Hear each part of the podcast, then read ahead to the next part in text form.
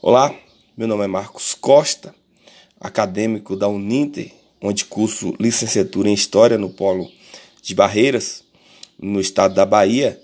É, e hoje vou, vou, apresentar no meu podcast é, a história de uma mulher que contribuiu muito para a história do feminismo no Brasil. O nome dela é Henriqueta Martins Catarino, conhecida por ser responsável pela formação de um dos mais ricos acervos memoriais, memoriais de vestuário cultural popular e histórico da Bahia. Abordagem da importância do papel das mulheres e na história do cotidiano.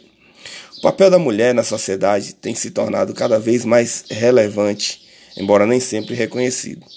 O fato é que muitas mulheres têm conquistado seu espaço na história, destacando-se em seus diversos papéis na sociedade, e com isso têm contribuído com o desenvolvimento sociocultural de suas cidades, estados e até mesmo do nosso país.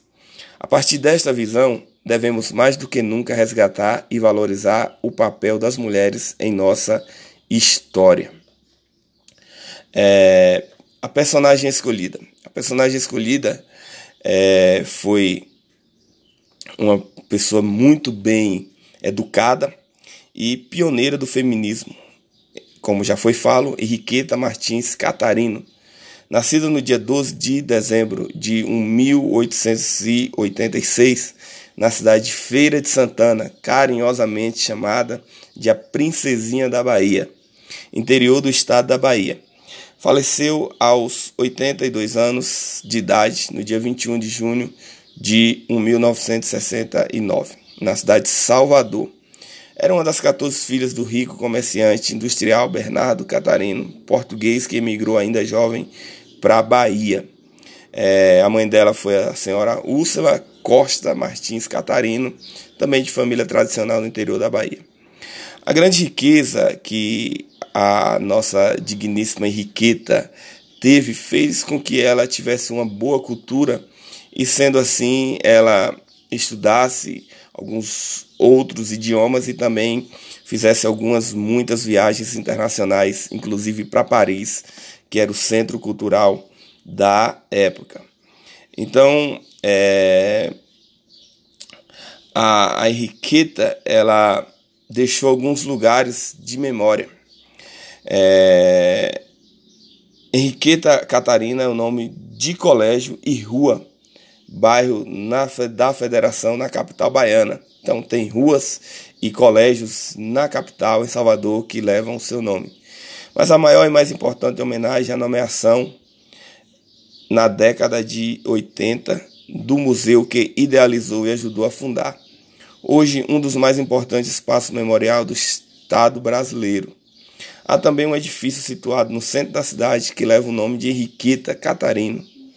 Essa atribuição deve-se ao fato de que nesse local funcionava o antigo Instituto Feminino da Bahia, cuja proprietária era Dona Henriqueta. É, como a memória desta mulher poderia ser registrada e preservada?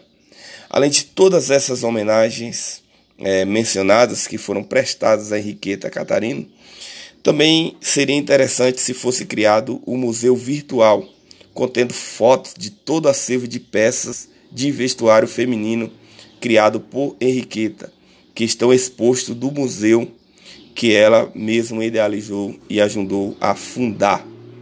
É, é, a Henriqueta, entre suas grandes obras de artes, ela fez o vestido que a princesa Isabel utilizou é, para prestar o juramento como regente do Império do Brasil Império em, em 1871 e depois também foi utilizado em 1888 quando a princesa Isabel assinou a Lei Áurea.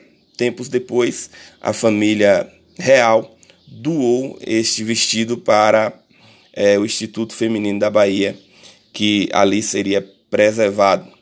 É, chegamos ao fim deste programa. Muito obrigado pela sua atenção.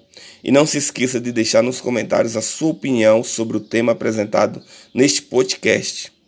Espero que também tenha gostado e aprendido junto comigo sobre a história dessa ilustre personagem feminina e sua importante colaboração na história de nosso estado e região.